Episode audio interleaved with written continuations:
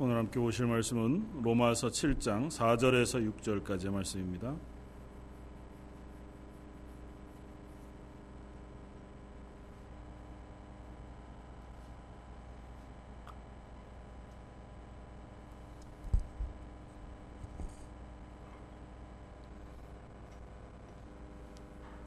로마서 7장 4절에서 6절 신약성의 247쪽에 있는 말씀입니다.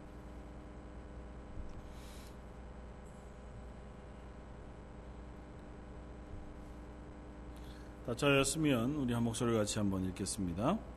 그러므로 내 형제들아 너희도 그리스도의 몸으로 말미암아 율법에 대하여 죽임을 당하였으니 이는 다르니 곧 죽은 자 가운데서 살아나신 이에게 가서 우리가 하나님을 위하여 열매를 맺게 하려 함이라. 우리가 육신에 있을 때에는 율법으로 말미암는 죄의 정욕이 우리 지체 중에 역사하여 우리로 사망을 위하여 열매를 맺게 하였더니 이제는 우리가 얽매였던 것에 대하여 죽었으므로 율법에서 벗어났으니 이러므로 우리가 영의 새로운 것으로 섬길 것이요 율법 조문에 묵은 것으로 아니할지니라. 아멘. 어, 오늘은 로마서 7장 4절에서 6절까지의 말씀을 가지고 그리스도와의 연합이라고 하는 제목으로 함께 은혜를 나누고자 합니다. 어, 뭐 사랑에 대한 어, 여러 이야기들 가운데에 어, 이런 이야기가 있습니다. 사랑을 시작하면 내가 누구냐고 하는 것이 중요한 것이 아니고 내가 사랑하는 사람에게 어떻게 보이나 혹은 그 사람에게 내가 어떤 존재인가가 훨씬 더 중요해진다는 이야기를 합니다. 그래서 내가 어떤 사람이든지 간에 내 사랑하는 사람에게 좋은 사람 혹은 그 사람이 매력적으로 느낄 만한 사람 그 사람이 좋아할 만한 것들을 내 속에서 자꾸 만들어내고 혹은 보여주고 또 그것을 드러내기 위해서 어, 애쓰게 되고 그것에 의하여 나의 존재를 자꾸 평가받게 되는 어, 것 같아 보인다는 거죠. 그래서 그 사람이 날 사랑하면 난 가치 있는 존재가 되고 그가 나를 사랑하지 않으면 나는 별 가치가 없는 존재가 되어져 버리는 것 같이 느낀다 그렇게 어, 이야기하기도 합니다. 뭐 그것이 전부는 아니지만 오늘 말씀 가운데 하나님 앞에서 우리의 존재도 어, 그와 비슷하다 생각이 되어집니다. 우리가 어떠한 존재느냐고 하는 것이 중요한 것이 아니고 하나님 앞에서 우리가 어떤 존재로 취급받고 있는가가 더 중요하다는 사실을 우리가 생각해 봅니다. 우리는 여전히 내 스스로 바라볼 때 이 세상 가운데서 죄인입니다. 어, 죄의 자리에서 크게 벗어나지 못했고 또 그런 모양을 크게 바꾸어내지 못한 사람입니다. 이전에도 그렇게 사람들이 뭐 사랑할 만한 건덕지가 있는 것도 아니고 하나님 보시기에 아름다울 만한 것들이 있는 사람도 아니지만 하나님이 우리를 향해서 내가 너를 사랑한다 말씀해 주시고 너는 내 아들이다 너는 내 딸이라 그렇게 말씀해 주시고 너는 내 백성이라 그렇게 선언해 주셨기 때문에 우리의 그 하나님의 자녀가 되고 하나님의 제자가 되고 하나님의 백성이 되어진다는 것입니다. 그러니까 우리가 우리를 바라볼 때에도 하나님이 우리를 바라보는 시각으로 우리를 바라볼 수 있다면 우리가 이 땅에서 그리스도인으로 삶을 살아가는 용기와 힘을 얻게 되어지리라 그렇게 생각이 되어집니다. 로마서 7장 어, 말씀은 지난주에 전체 7장에 대한 어, 큰 아웃라인을 한번 살펴보았던 것처럼 어, 율법에 대한 이야기를 주로 하고 있습니다. 근데 그냥 율법이 어떠냐고 하는 어, 이야기를 하는 것이 아니라 어, 하나님 앞에서 우리가 이제는 어, 죄가 우리 위에 왕노릇하던 데에서 의, 은혜 아래 거하게 되어졌다고 하는 5장 21절의 마지막 말씀을 6장에서는 우리가 죄에서는 해방이 되고 의와 거룩으로 거듭났다고 하는 표현으로 거듭 설명을 했습니다. 그래서 우리가 은혜 아래 있다 할지라도 우리가 어, 그 은혜 안에서 의 가운데 살아가는 사람으로 어, 죄악을 범하며 살아갈 것이 아니라 하나님 기뻐하시는 삶을 어, 살아가며 의에 순종하는 의의 종으로 살아가야 될 것이다고 하는 것을 6장에서 얘기했다면 7장에 오면 그것이 조금 다른 식으로 변주돼서 표현합니다. 그게 뭐냐면 우리가 죄에 대하여는 죽고 의에 대하여는 살았다고 했던 표현이 율법에 대하여는 죽었다는 표현으로 바뀌게 된다는 거죠. 그래서 지난주에 살펴봤던 1절에서 3절까지는 어, 결혼이라고 하는 뭐 이때 당시에 결혼이라고 하는 비유를 통해서 어, 한 여인이 어떤 남자와 함께 결혼했을 때에 그 혼인 관계가 지속되고 있는 동안에는 그 남자에 속한 사람이 돼요. 그러나 어, 이 남편이 죽고 나면 이제는 자유함이 되어서 새로운 또 다른 사람에게 어, 결혼해 갈 수 있는 자유가 있다는 거죠. 그것이 범죄가 아니다는 것을 비유로 들면서 이전에 우리가 율법에 어, 매여 있었던 사람들이었습니다.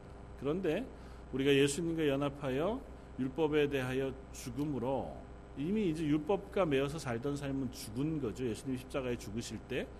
그러므로 우리가 이제는 율법에 대하여 자유하게 되어서 이제는 새로운 결혼 관계를 유지할 수 있는데 그게 뭐냐면 예수 그리스도와 한 몸이 되어지는 관계가 이루어졌다는 것입니다. 그래서 이제는 우리가 율법과는 뭐, 뭐 관계없이 예수 그리스도와 연합한 채로 살아가는 그리스도인의 삶을 살게 되었다는 것으로 이제 7장은 설명을 합니다. 그러면서 어, 사실은 이제 7절부터의 질문에 대한 먼저 선 어, 설명으로 6절까지 얘기를 하고 있는데 7절은 이렇게 묻습니다. 그런즉 우리가 무슨 말을 하리요? 율법이 죄냐? 그렇다면 율법이라는 게 죄냐? 율법 왜 앞에서는 왜 죄의 종로로 타던 데서 은혜의 종로로 타는 데로 옮겨졌다고 얘기했는데 이번엔 율법의 종로로 타던 데에서 예수 그리스도의 연합한 사람으로 옮겨졌다고 얘기하니까 야 그럼 율법이 죄냐? 율법이 나쁜 거냐? 율법이라는 게 무슨 의미가 있냐? 그렇게 이제 질문할 수 있다는 거죠. 그것에 대한 대답을 7장 전체를 통해서 하겠다는 것입니다. 그러면서 오늘 어 4절부터 6절까지의 말씀을 가지고 어, 그것에 전제되어지는 선언을 한번 살펴보고자 합니다. 율법으로부터 해방되어지고 그리고 예수 그리스도와 연합되어졌다고 하는 것이 무엇을 의미하는 것이냐. 첫 번째는 이것입니다. 4절 말씀이 이 본문 말씀의 가장 중요한 핵심이 되어지리라고 생각합니다. 7장 전체에서 4절 한번 읽겠습니다. 같이 한번 읽겠습니다. 그러므로 내 형제들아 너희도 그리스도의 몸으로 말미암아 율법에 대하여 죽임을 당하였으니 이는 다르니 곧 죽은 자 가운데서 살아나신 이에게 가서 우리가 하나님을 위하여 열매를 맺게 하려 함이라. 첫 번째는 이것입니다. 우리가 새로 태어났다. 율법에 대해서는 죽임을 당했어요. 그리고 나서는 어떻게 해요? 죽은 자 가운데서 살아나신 이에게 가서 우리가 하나님을 위하여 열매를 맺게 하셨다. 우리는 이미 죽었어요. 예수님이 십자가에 달려 죽으실 때 율법에 대하여는 죽었습니다. 그러니까 이전에 우리의 삶과 구원받은 그리스도인의 삶 사이에는 연결점이 없습니다. 그 이야기를 먼저 하고 싶어 하는 거예요. 우리는 전혀 새로운 피조물이다. 사도 바울이 다른 성경에서도 거듭거듭 편지하면서 그렇게 우리에게 얘기합니다. 우리는 새로운 피조물이다. 이전 것은 이미 지나갔고 보라 새 것이 되었도다. 이것을 이야기하고자 하는 의미는 무엇이냐 하면 되돌아갈 수 없다는 이야기를 하려고, 하는 겁니다. 우리가 구원받았어요. 예수 그리스도로 인하여 새로운 피조물이 되었습니다. 그렇다면 결코 다시 이전으로는 돌아갈 수 없습니다. 이전은 이미 죽었어요. 그건 없어졌습니다. 사라져 버렸어요. 이제는 우리가 예수 그리스도와 연합하여 새로운 사람이 되었습니다. 7장의 표현을 따르면 7장 맨 뒤에 나온 오호라 나는 곤고한 사람 이로다고 하는 그 고백. 이 사망의 몸에서 누가 나를 건져내려고 하는 이 고백 가운데 있다 할지라도 우리가 사망의 몸으로 되돌아가지는 않는다고. 그러니까 절망은 없습니다. 새로워졌다고 하는 의미, 새 생명을 얻었다고 하는 의미의 첫 번째 명확한 명확한 선언은 이것입니다. 우리가 하나님의 은혜로 구원을 얻었다면 그 구원을 빼앗길 수는 없다. 이건 단정적인 사건으로 사도 바울이 설명하고자 하는 겁니다. 그 뒤에 여러 가지 어, 반론도 있고 뭐 또 다른 어, 걱정도 있을 수 있죠. 그러나 그것은 이미 우리가 6장에서도 한번 살펴보았고 앞으로도 우리가 살펴볼 겁니다.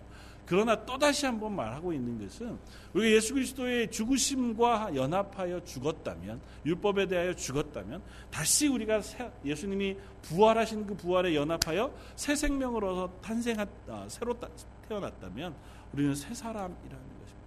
새 사람은 결코 옛 사람으로 돌아갈 수 없다 하는 것입니다. 우리의 현재 모습과 또 내가 발견하는 내 어떠한 모양 그것이 어, 떠하더라도 우리는 되돌아갈 수 없습니다.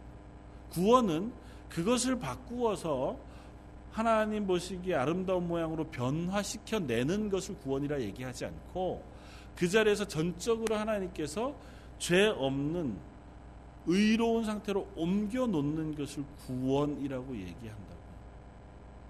구원의 전제 조건에서 어, 하나님께서 우리를 구원하시기 위하여 우리의 죄악된 모습, 습성 이런 것들을 다 고치시고 바꾸시고 언어와 태도를 바꾸신 다음에 개가 천선 시켜서 선한 모양이 되면 그제서 하나님께서 구원받는 자리로 옮겨 놓으신 것은 아니라고요.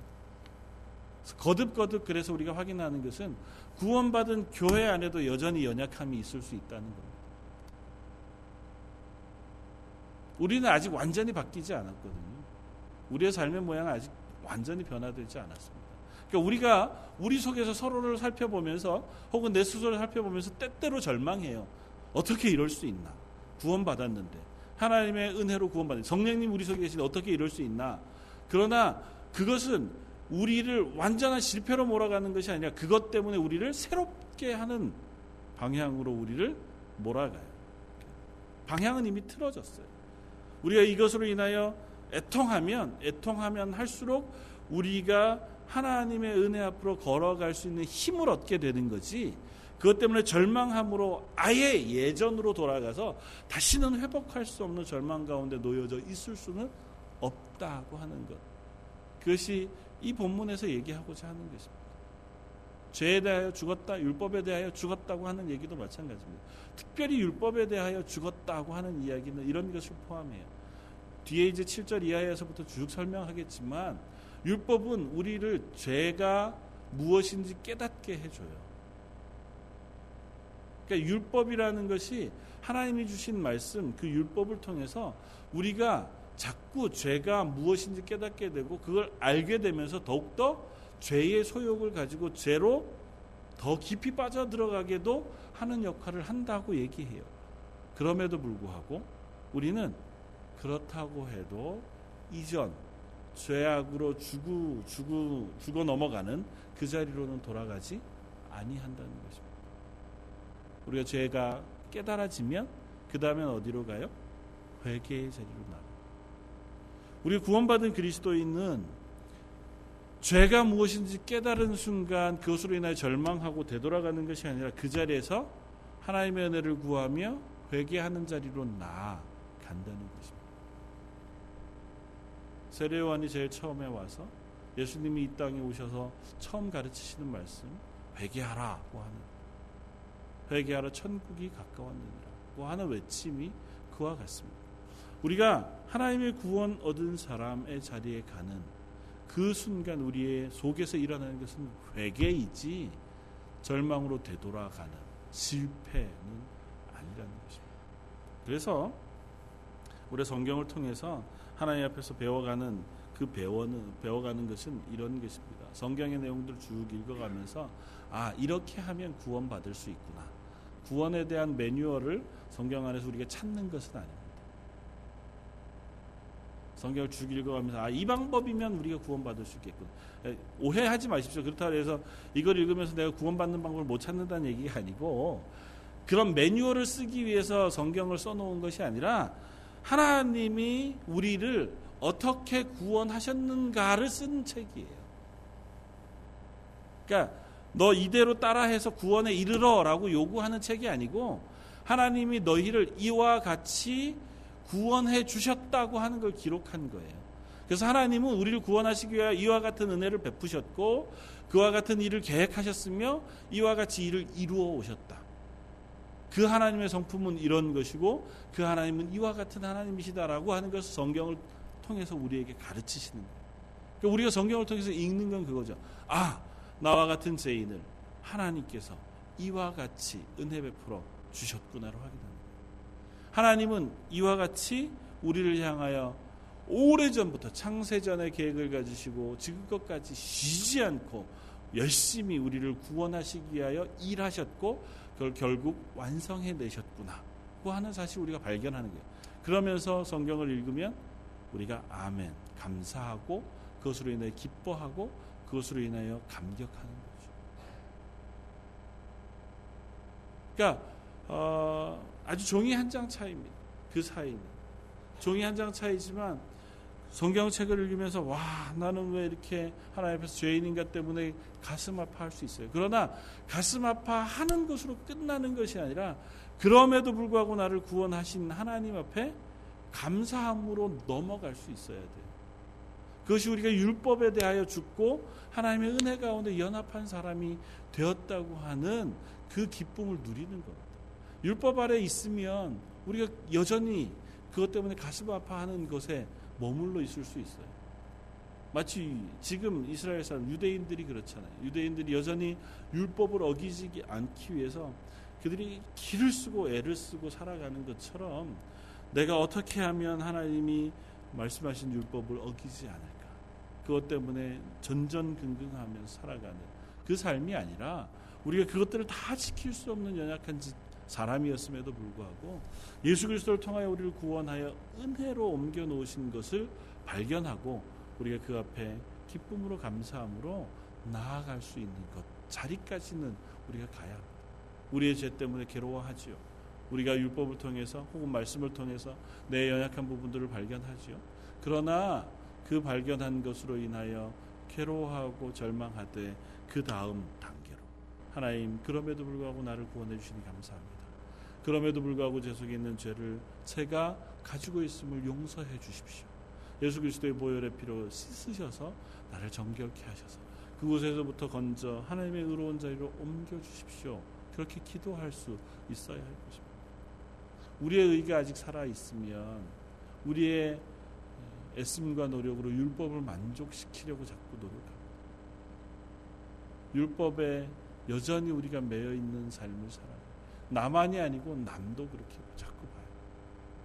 그러면서 율법을 가지고 서로를 비교하려고 자꾸 합니다. 지난주에도 말씀드렸지만 마치 바리새인이 나와서 하나님 앞에서 기도할 때에 저 뒤에 세리 하나가 어, 예배당 저 끝에 어, 고개도 못 들고 기도하고 있는 것을 보고는 이 앞에 나서 손을 들고 하나님 앞에 기도하면서 하나님 감사합니다. 저는 저 세리와 같지 않게 해주셔서 감사합니다. 저는 일주일에 몇 번을 금식하게 하셔서 감사합니다. 구제하고 11조하고 제사 잘하고 하나님의 율법을 잘 지키게 해주셔서 감사합니다. 저 세리는 그건 못하는데 저는 그거 할 수 있게 해주셔서 감사합니다. 1위로 간다고 비교해서. 근데 그게 아니고 우리가 하나님의 은혜로 구원받았으면 내가 율법 이것을 만족시키지 못하더라도 이 세리와 같이 주여 나를 불쌍히 여겨 주십시오. 나를 극률히 여겨 주십시오. 그 자리에 우리가 설 수 있다는 거죠. 그렇다면 우리는 되돌아가지 않습니다. 실패하지 않습니다. 결코 하나님의 은혜, 구원의 은혜에서 놓쳐지지 않는다는 사실을 우리가 확인할 수 있으면 좋겠습니다. 두 번째 이야기는 이것을 의미합니다. 오늘 본문 똑같이 이는 다르니 곧 죽은 자 가운데서 살아나신 이에게 가서 그러니까 우리가 그리스도의 몸으로 말미암아 율법에 대해서 죽은 것으로만 끝난 게 아니고 다시 살아나요. 예수님이 부활하실 때 그 부활하신 예수님에게로 가서 그와 연합해요. 그래서 교회를 뭐라고 부른다고요? 예수의 몸 된 교회라고 부른다. 머리 대신 예수님에게 붙어 있는 몸 된 교회. 성경이 교회를 설명하는 가장 분명한 설명 중에 하나예요. 머리와 몸이 떨어질 수 없듯이 예수 그리스도와 우리는 하나로 연합되어져 있다는 게 설명이에요. 그리스도인은 이미 십자가에서 예수님이 죽으실 때에 죽었고 예수님이 부활하실 때에 함께 살아난 사람들. 그러니까 우리는 그리스도와 연합되어진 사람들이에요. 각 개인이 또 교회가 하나님의 공동체가 예수 그리스도와 함께 우리가 연합되어진 사람들이에요.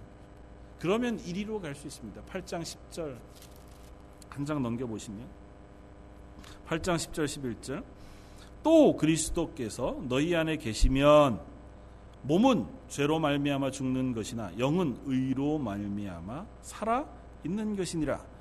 예수를 죽은 자 가운데서 살리신 이의 영이 너희 안에 거하시면 그리스도 예수를 죽은 자 가운데서 살리신 이가 너희 안에 거하시는 그의 영으로 말미암아 너희 죽을 몸도 살리시리라.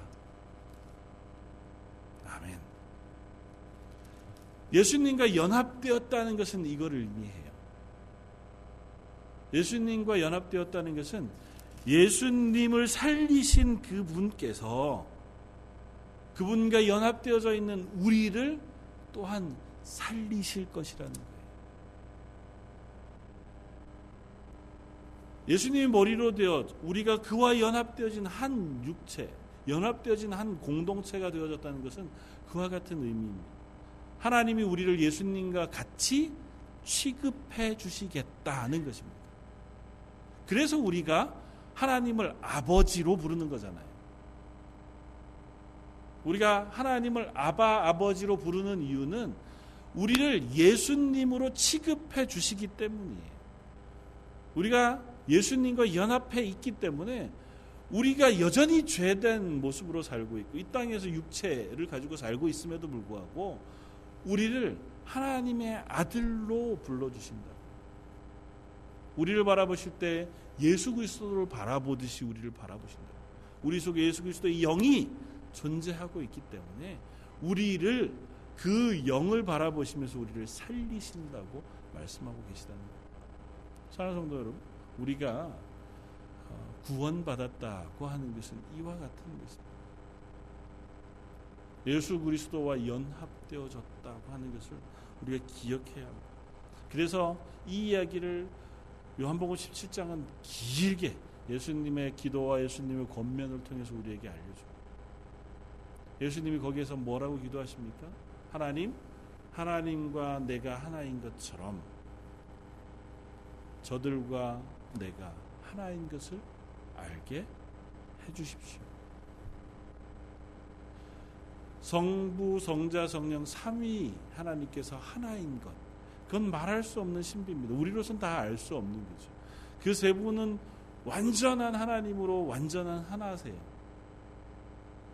그 하나의 신비가 하나님과 우리가 하나 되어져 있는 신비와 같다고 설명하세요.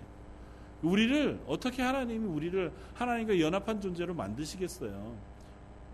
우리는 그냥 여전히 이 땅에서 연약한 사람입니다. 그런데 하나님께서 우리를 하나님과 연합한 연합한 존재로 만드시겠다고요. 아니 만드셨다고 얘기합니다. 우리가 금방 읽었던 로마서 8장 10절 11절 이 말씀은 전부 다 완료형으로 써져 있어요. 앞으로 그렇게 하마가 아니에요. 또 그리스도께서 너희 안에 계시면 몸은 죄로 말미암아 죽은 것이나 영은 의로 말미암아 살아 있는 것이니라. 예수를 죽은 자 가운데 살리신 이의 영이 너희 안에 거하시면 그리스도 예수를 죽은 자 가운데 살리신 이가 너희 안에 거하시는 그의 영으로 말미암아 너희 죽을 몸도 살리시리라. 한글로는 이렇게 돼 있죠. 헬라어로는 완료형으로 써져 있습니다. 하나님께서 이미 그렇게 완성하실 것이다. 아직 안 됐잖아요. 아직 우리가 하나님의 나라 안 갔고 완전하게 하나님의 구원의 어, 그 영광 가운데 임하지 않았잖아요. 그럼에도 불구하고 하나님께서 그걸 완료형으로 쓰세요. 왜? 하나님께서 하시는 일이기 때문에. 하나님이 예수 그리스도 가운데서 우리에게 이루어 놓으신 일이기 때문에. 하나님은 빛이 있으라 말씀하시면 빛이 있는 하나님이세요. 그러니까 우리를 향하여 내가 너를 예수 그리스도와 연합하여 구원하여 하나님의 자녀로 만들 것이라고 말씀하시면 그것이 이루어지는 하나님이십니다. 저와 여러분들을 향하여 예수 그리스도와 연합하여 너희가 한 몸으로 하나님의 자녀 되었다 하고 선언해 주신다. 우리가 아직 안 됐는데요. 제 삶, 제 삶을 살펴보니까 여전히 제가 변하지 않았습니다. 여전히 제가 말로 거짓말하고 제가 여전히 욕심이 많고 여전히 불만이 많고 예배 드리는 것도 제대로 못하고 기도도 잘 못하고 성경도 잘 안 읽고 엉망으로 살고 있는데요. 그것이 문제가 아니고 하나님이 선언하셨고 하나님이 언약하셨으므로 그것은 완성되어진 겁니다. 구원은 그런 의미예요. 그래서 칭의라고 하는 개념은 그와 같은 겁니다. 내가 아직 성화의 단계를 다 밟아내지 못했다 할지라도 하나님의 구원에 완성된 단계에 이르지 못했다 할지라도 하나님이 선언하셨으므로 완성되어졌다는 거예요. 그래서 우리를 의로운 사람으로 인정하신다.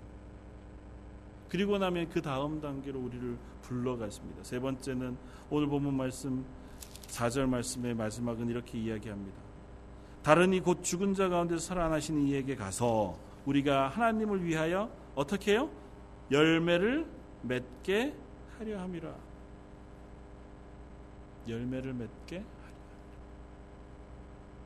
그냥 우리를 구원하셔서 새 사람 만드시고 예수 그리스도와 연합해 놓은 채로 높는 것이 아니라 그 곳에서 하나님의 기뻐하시는 열매를 맺게 하려 하심이라. 그렇게 해서 그래서 청교도의 몇몇 신학자들은 어, 이 표현이 앞에 결혼 이야기를 가지고 설명했었잖아요.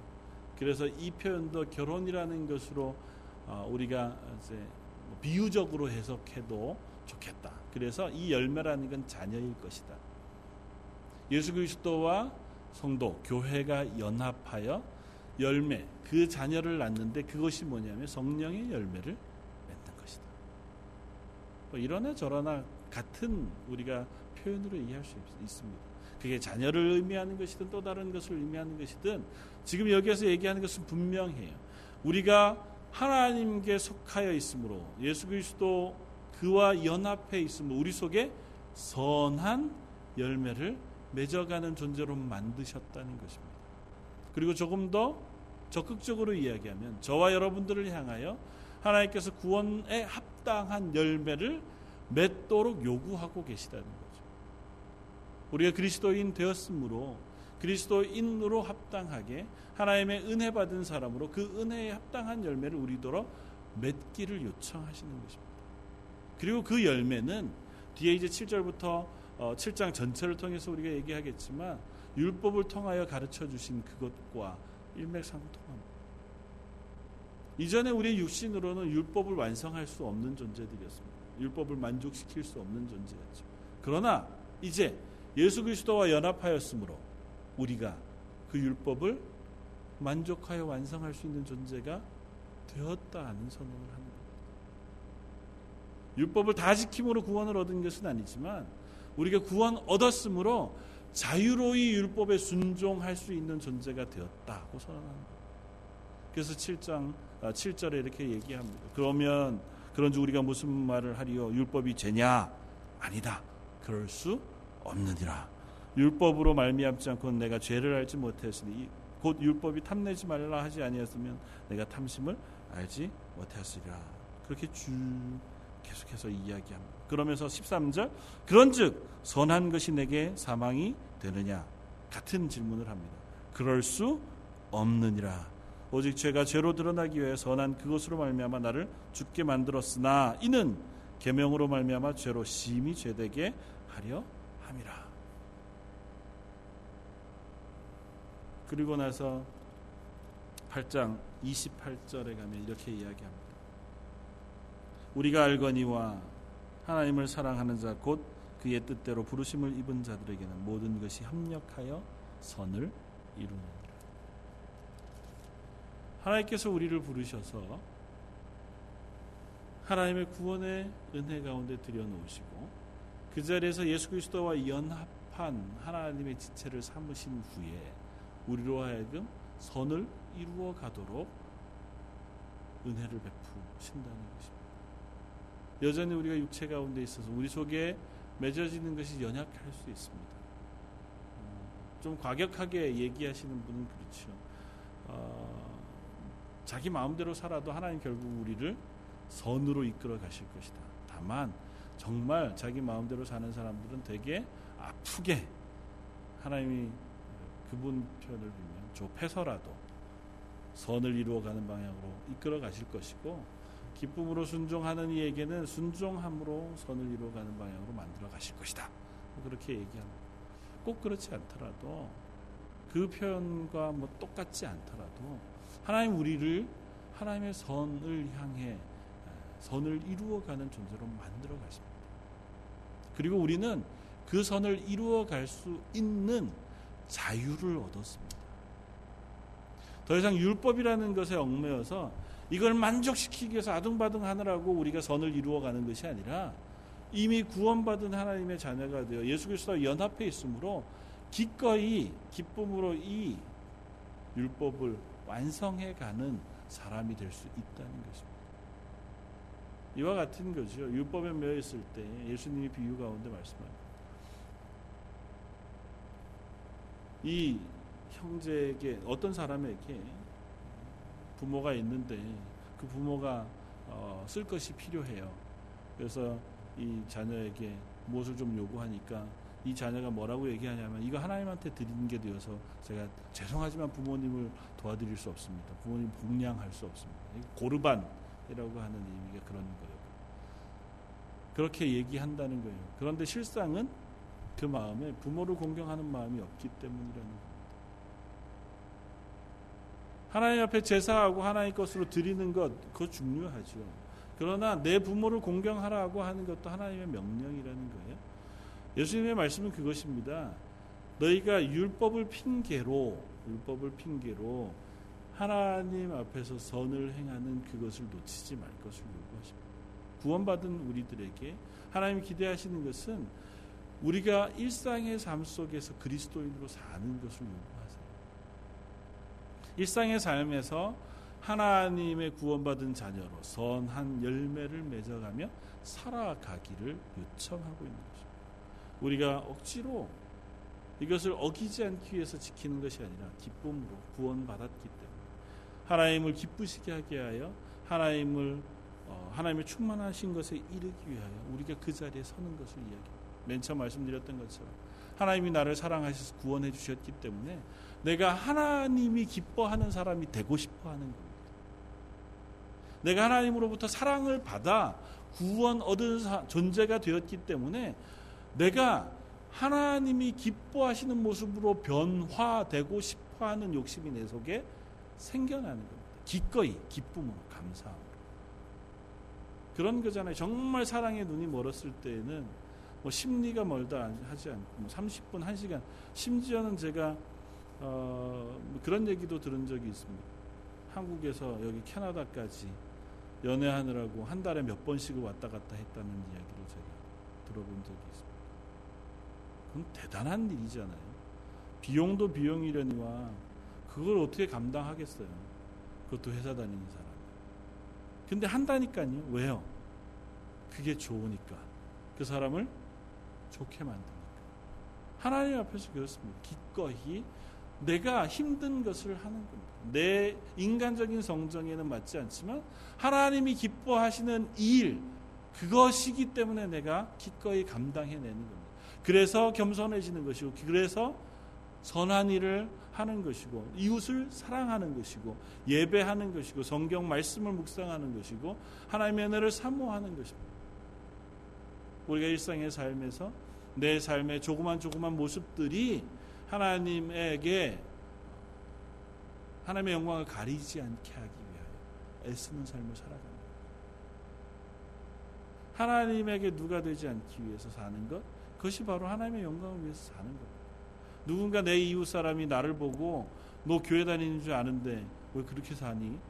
야, 너 교회 다니는 사람이 왜 그렇게 살아? 라고 하는 얘기를 들으면 그게 싫어서 그거에 싫어서라도 난 잘 살려고 애쓰는 것. 소극적인 입장에서는 그 사람에게 욕먹기 위해서지만 조금 더 적극적인 입장에서는 그게 바로 그 나 때문에 하나님이 욕먹지 않게 하기 위한 삶이잖아요. 그리스도인이 사는 삶의 아주 작은 모습이 그것입니다. 이 땅에서 하나님의 영광을 위하여 내가 이 땅에서의 삶을 잘 살아내는 겁니다. 그것부터 우리가 그리스도인으로서의 삶, 성령의 열매를 맺어가는 것입니다. 그래서 거듭거듭 말씀드리지만 에베소서에서는 하나님의 구원받은 그리스도인의 삶, 교회의 모습을 처음 단도직입적으로 이것부터 시작한다니까요. 남편들이여 아내를 사랑하라. 어떻게 해요? 예수님께서 교회를 위하여 목숨을 버린 것처럼 남편들이 아내를 사랑하라고. 아내들이여 남편들을 순종해라. 마치 교회가 예수님께 순종하는 것처럼 아내들이여 남편들을 사랑하고 그에게 순종해라. 부모들이여 자녀들을 사랑하라. 자녀들이여 부모에게 공경해라. 그러니까 그 이야기를 하는 것은 우리의 삶의 아주 일상적인 부분에서부터 하나님의 구원받은 사람으로서의 향기를 드러내기를 요청하는 겁니다. 그리고 그것이 기쁜 마음으로 우리의 모습이 순종해져 갈 때에 그것이 바로 이제는 율법에 아니라 하나님과 예수 그리스도의 연합한 채로 살아가는 우리의 삶의 모습을 우리 속에 드러내는 것인 줄 압니다. 그리고 또 하나 우리가 자주 어, 예화 가운데 혹은 예수님의 설교 가운데 우리가 얘기했던 것처럼 우리는 예수 그리스도라고 하는 포도나무에 접붙임 받은 가지라고. 그게 예수님과 우리가 연합되어진 또 다른 아주 중요한 비유 가운데 하나잖아요. 그래서 자주 말씀드리는 것은 가지 가운데 열매가 맺혀지는 것은 나무에 붙어 있기 때문이에요. 내가 어느 나무에 붙어 있느냐에 따라서 무슨 열매가 맺혀지느냐가 달라진다고. 그렇잖아요. 포도나무에 붙어 있는 가지에서는 포도가 나요. 사과나무에 붙어 있는 가지에서는 사과나무가 납니다. 심지어 사과나무 가지를 배나무에다가 접붙이면 사과가 열리지 않고 배가 열립니다. 물론 이제 조금 어, 독특한 형태로 뭐 날 가능성은 있겠죠. 그러나 어느 나무에 접붙여 있느냐에 따라서 무슨 열매를 맺느냐가 결정이 돼요. 우리가 예수 그리스도께 접붙여 있다는 것 때문에 우리는 예수 그리스도의 열매, 성령의 열매를 맺는 사람이 돼요. 그러니까 우리는 기쁜 마음으로 그로부터 공급받는 말씀과 하나님의 은혜로 공급받아 우리 삶 속에 예수 그리스도의 열매, 성령의 열매를 맺어가는 사람이 되어져 가는 것입니다. 우리를 그로 부르심을 받았다. 하나님께서 우리를 그렇게 부르셨다는 사실을 기억함으로 저 여러분들 삶 속에 그렇게 하나님 내 삶을 통하여 하나님께 영광을 돌리고 그 하나님 기뻐하시는 열매를 맺어가는 하루하루의 삶을 살아가게 해주십시오. 기도하는 저 여러분들 되시기를 주님의 이름으로 부탁을 드립니다. 하나님 감사합니다. 우리를 다시는 죄의 자리로 어, 쫓아내지 아니하시고 죽음의 그 자리에서 건져내신 그곳에서 예수 그리스도와 연합하여 열매 맺는 삶으로 옮겨 놓으시니 감사합니다. 하나님 저희의 일상의 삶에서 예수 그리스도의 은혜로 인하여 그 구원하신 감격으로 인하여 기뻐하며 감사하며 성령의 열매를 맺혀가는 사람들이게 하여 주옵소서.